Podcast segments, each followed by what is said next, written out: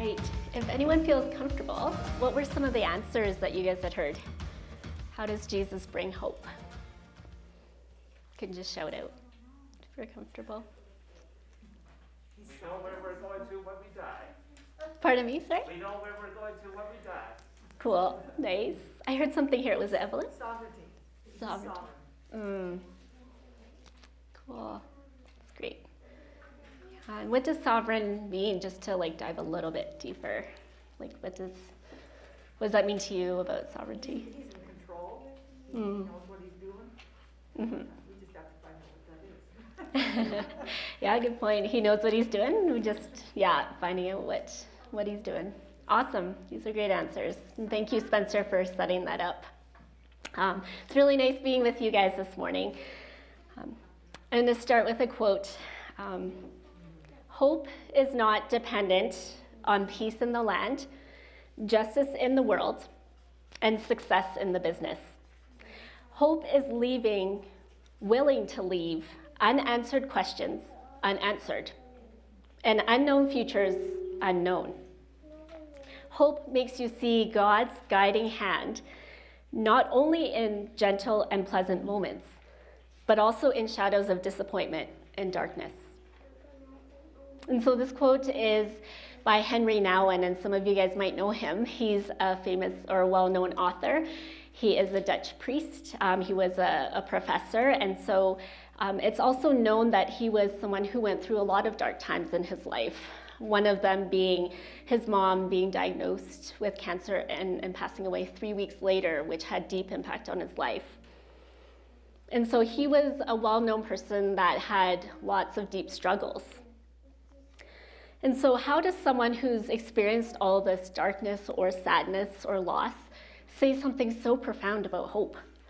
So I'll repeat his quote again because it just really affected me when I read it. Hope is not dependent on peace in the land, justice in the world, and success in the business. Hope is willing to leave unanswered questions unanswered and unknown futures unknown. Hope makes you see God's guiding hand, not only in the gentle and pleasant moments, but also in shadows of disappointment and darkness. And so my question is, how does one hope in such a way when there's so much hardship and darkness in the world? What causes anyone to hang on to better days, even in the midst of hardship? And so we see in our passage this morning in Isaiah 9 that this is the kind of hope that God's word brings through Isaiah.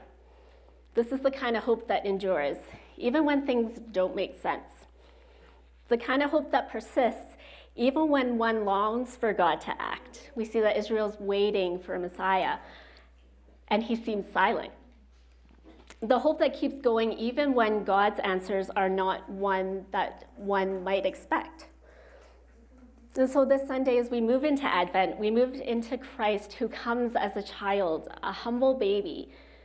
And this is the hope who will save the world and to save his people. And so how does a child born in the most humble way save all of humanity? And so we know that this happens. We visit Advent every year. And so we might know this in our brains, and it's a very, like Spencer said, a simple message that he brings hope. We might know this very well in our heads, but what I sense God asking us this morning is, how does this translate in our hearts? How do we feel this truth in our hearts? Because how we feel this in our hearts affects the way we live this out in the world. Do we hope only when there's evidence that God's working? Do we only hope when there's evidence he's answering our prayers or that his timeline matches ours? Or is there a richer sense to our hope? Do we hope even when God seems silent? Do we trust even when his answers to our prayers are very different than what we would expect or want? And so Isaiah speaks into this very situation in Isaiah 9. Before we dive in, let's pray. Father, we pray as we spend time in your word that you would illuminate us. We pray that you would remind us in a fresh way something about hope on this first Sunday in Advent. Father, we are grateful that hope isn't diminished by our inabilities to trust, When things don't make sense in our world, we thank you that hope rests in the solid truth that you fulfill your promises in your way and in your time. Remind us of this in our heads, our hearts, and in the way we live our lives in blessing to others. Amen. Isaiah 9:1. Nevertheless, there'll be no more gloom for those who are in distress. In the past, he humbled the land of Zebulun and the land of Naphtali. But in the future, he will honor Galilee of the nations by way of the sea, beyond the Jordan. And so sometimes I often wonder why this passage is famously used in Advent. If you look at the first few words, there's gloom, distress, and he humbled lands. How is this a hopeful message for us? But jokes aside, in this first verse, it's helpful to remind ourselves of the situation that Isaiah is speaking. Let's rewind a bit back. Just if we look back to Genesis, we see that there's God's promise to Abraham and his family to make them a great nation. That would be a divine blessing to everybody. However, as we know, Abraham's family fails and God raises up another leader, David, whom also doesn't follow God completely. And so God promises a king from David's line in the future that will be an ideal leader, one who will rule, whose rule will never end, as it says in 2 Samuel 7. And so we know from here that none of David's descendants are successful at following God completely and leading well. We even hear of them becoming murderers and thieves in Isaiah 1. And so because of this, God's judgment is placed upon them in the form of an empire called the Assyrians, overtaking a lot of the Israelite cities. And so it's in the midst of this situation or this darkness, this time that just seems so lacking in hope. And it's in this situation that Isaiah is speaking. Isaiah brings God's word of hope, even though the Israelites are feeling quite the opposite. Isaiah has hope even when things around don't seem to make sense. Isaiah has hope that God will purify and restore Israel through these trials of Assyrian domination. But more so, this restoration will draw others to God. And so Isaiah knows that these acts of judgment don't have the final word. God will honor and restore Israel. And so how does this make sense? How is this logical? Why would God want to give Israel hope that they will be restored, even though they had strayed from him? With us, how does it make sense that we have hope that he continually restores us, despite sometimes us straying away from him? It's not logical. It's not what we would think, yet it's this hope that God calls us to place our confidence in. It's hope in his ways that even though things are tough, even when things are dark, that there is still the solid truth that he will fulfill his promises. Even when things aren't neatly tied up in a beautiful package, everything, even when things are undone, we can still hope. Just a quick, interesting tidbit about the lands of Naphtali and Zebulun, as Louisa read very beautifully. We were chatting about this, and it's hard, these names that are hard to pronounce. But these lands that are mentioned in Isaiah 9:1, they are also mentioned, if we fast forward a bit, to Matthew 4. And I don't have time to get deeply into this, but I find this fascinating because Matthew 4 talks about this very prophecy in Isaiah, where Jesus comes to these very lands that were humbled, these very lands that were invaded, where the people were scattered and deported. Jesus returns to these very lands in Matthew 4, and this is the start of his preaching ministry. And this is how God honors these very lands that he speaks about. And so if we look at that, if we look at the time frame between Isaiah and Matthew, it's actually like 700 years between that time that it was spoken and the time that Jesus enters the scene. And so that reminds me, and what I find fascinating is that there's still hope even when God's timeline, 700 years is an amazingly long time, yet God still will fulfill his promises. And so that reminds me that our timing isn't his timing. And speaking of hope and things taking time, Gary and I have been married 17 years. And it's not 700, but 17. But since the beginning, although maybe it might have felt like that at times, but since the beginning of our marriage, I have always hoped that Gary's socks would just somehow make it over the cusp of the edge of the laundry basket and actually into the laundry basket, instead of on the floor just a few feet before. Now, in fairness, Gary's always hoped that I would cook him this cool prime rib dinner, because as you guys know, food is the way to Gary's heart. And as you guys know me, I'm not the best of cooks. I'm not very confident. I'd rather bake him a cake. And so we hope for these things that are that in each other that may not seem to happen. So that just reminded me of just the hope, even when things are pointing in the opposite direction, that we still have hope that maybe one day these things might happen. And so as we move on to verses 2 to 5, this next section, even though there's all this gloom and doom talk from Isaiah about these lands being humbled, he goes on to a more hopeful section in verses 2 to 5. He starts this section by stating, "Those who are walking in darkness will see a great light. A light has dawned on those living in the shadow of death."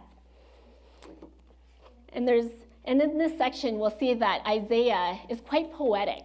He talks a lot about these kind of analogies of rejoicing, of celebration, of people rejoicing in the harvest, of people being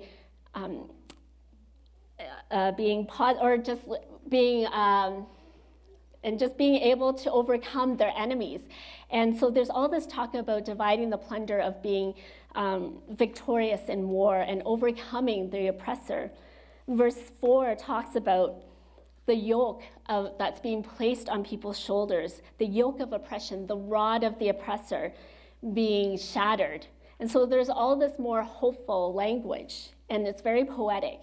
And so Isaiah uses these analogies to speak strongly to the people that these were things that they would have known very well, and what that would feel like to have a yoke lifted from your shoulders, for example. And what I find really interesting is that he references Midian in verse 4. So, for in the day of Midian's defeat. And so if we quickly recap, the Midianites are in reference to Gideon in Judges. And as we kind of review this, Gideon's army of just a mere 300 soldiers, I think it was, were able to defeat this big power called the Midianites, which had tens of thousands of people in his army.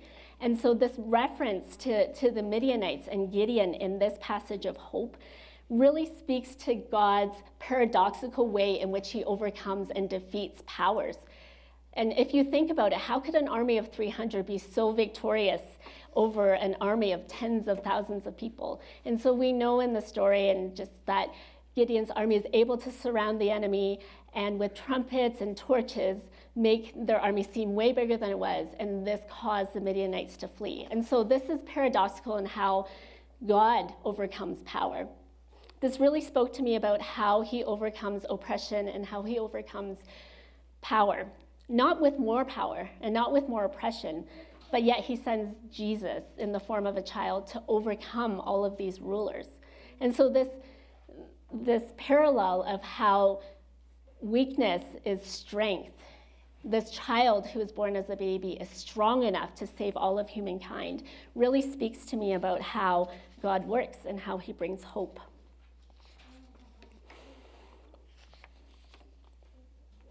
And so God could certainly overpower people with more might, with more power, but yet he chooses not to. And his sovereignty, like Evelyn mentioned, he sometimes will choose to fight evil and darkness with humility and vulnerability. And he's powerful enough to do that. And this truth can help us to hope as well, to trust. When things are dark and hard, this hope means that we can trust in God to fulfill promises, even if it's not always in a way that makes sense to us. Sometimes he's paradoxical.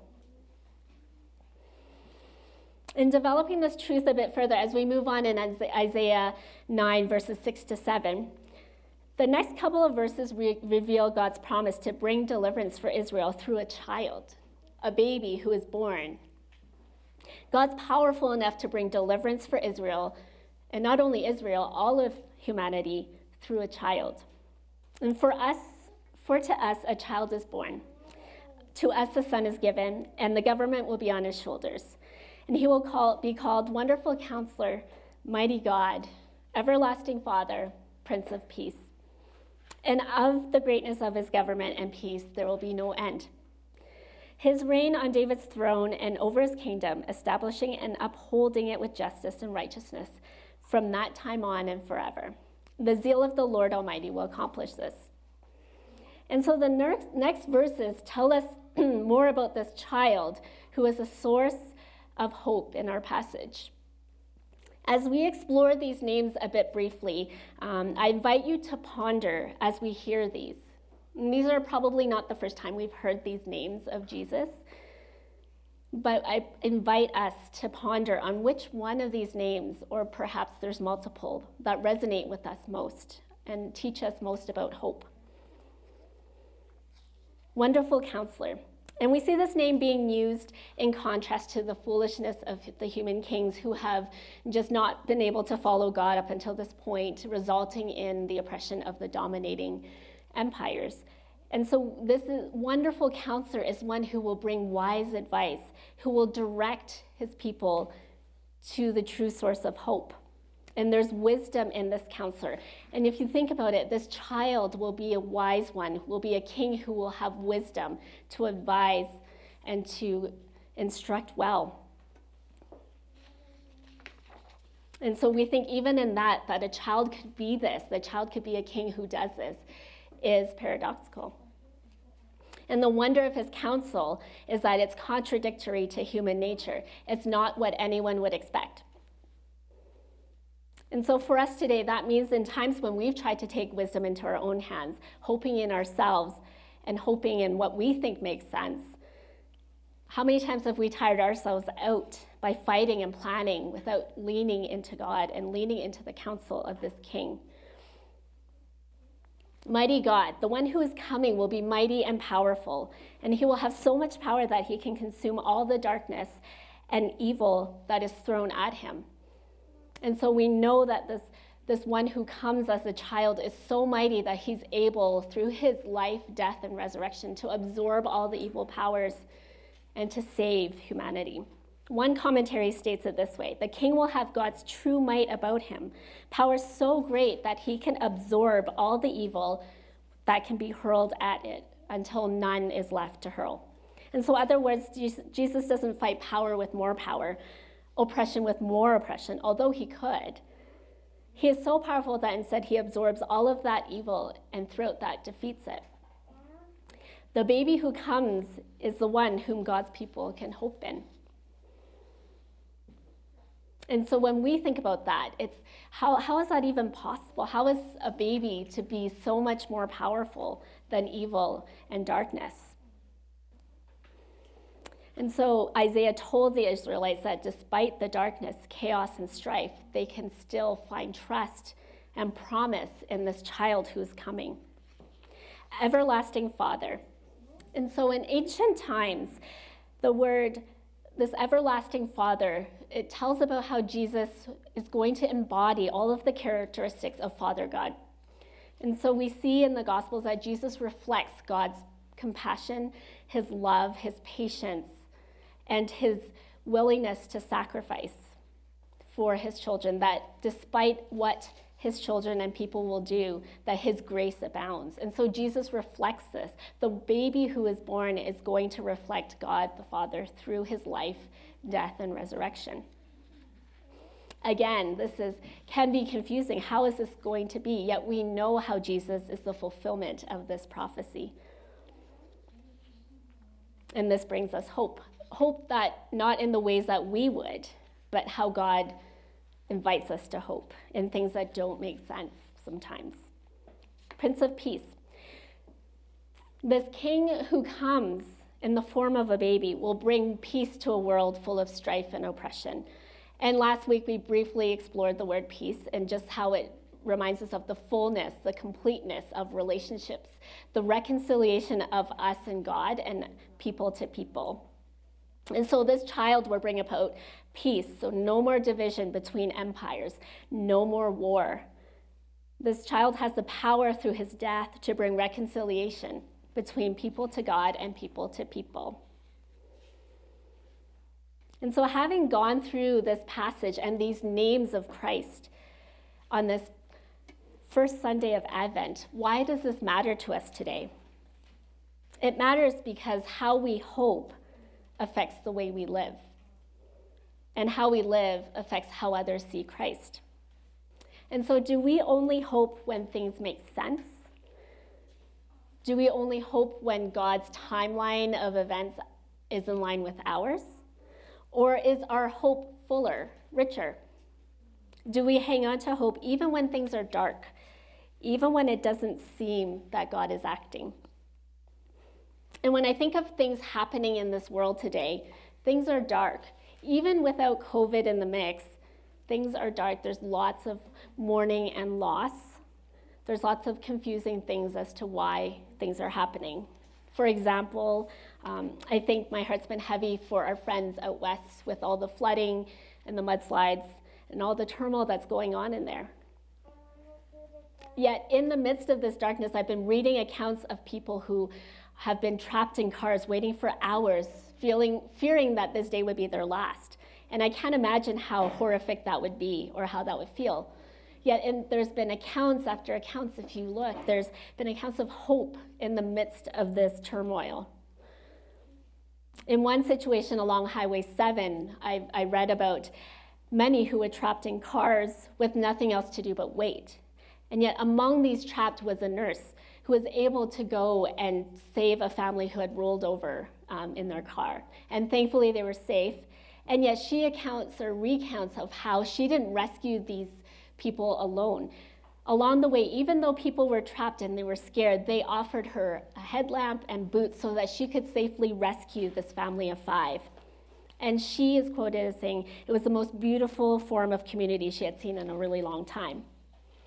And so hope can come in the form of community, and it came in the form of community for these people in such a trying time.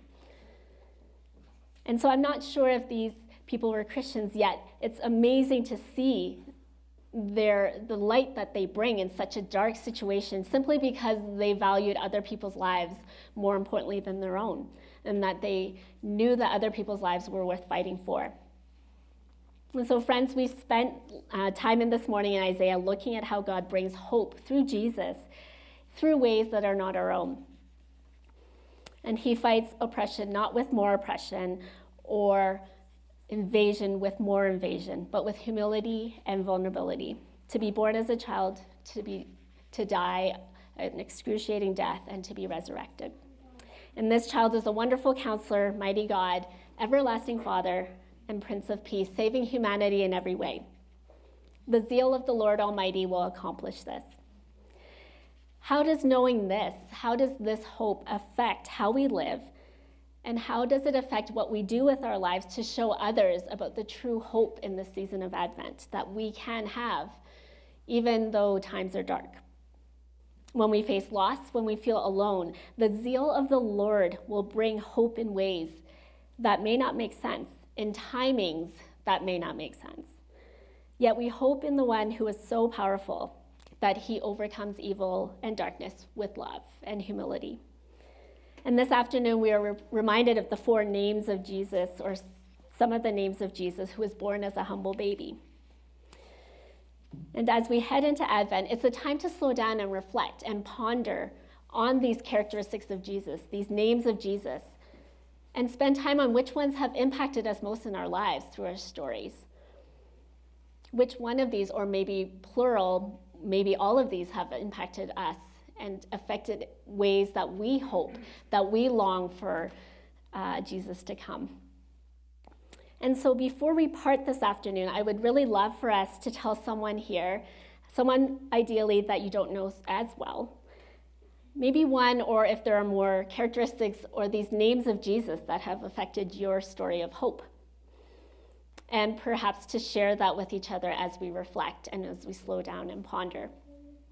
And then I invite us midweek, if we can, to check in with each other and to ask God, or to ask each other, how God's been speaking about these names of Jesus to you and how it reflects or encourages you to hope in the season of Advent. And so we'll close in prayer here, but I do encourage you, I tidied up my sermon a little bit to give us space for God to speak and to be able to have time with each other to share of how God's speaking about hope to us. And so let's close in prayer. Father, we thank you for our time this afternoon, being able to reflect on your goodness and how through the form of a humble baby, you bring Jesus to us, who is a huge gift, being able to save us in every way and to continue giving us hope, sometimes when we don't feel like it or when it doesn't make sense or paradoxical to do so. Yet you continue to encourage and spur us on through friends, through each other, through your relationship with us. And so we thank you. And help us to continue to hope well, and to hope even when things don't look good. And so we thank you and for your word. We thank you for our time together. In Jesus' name, amen.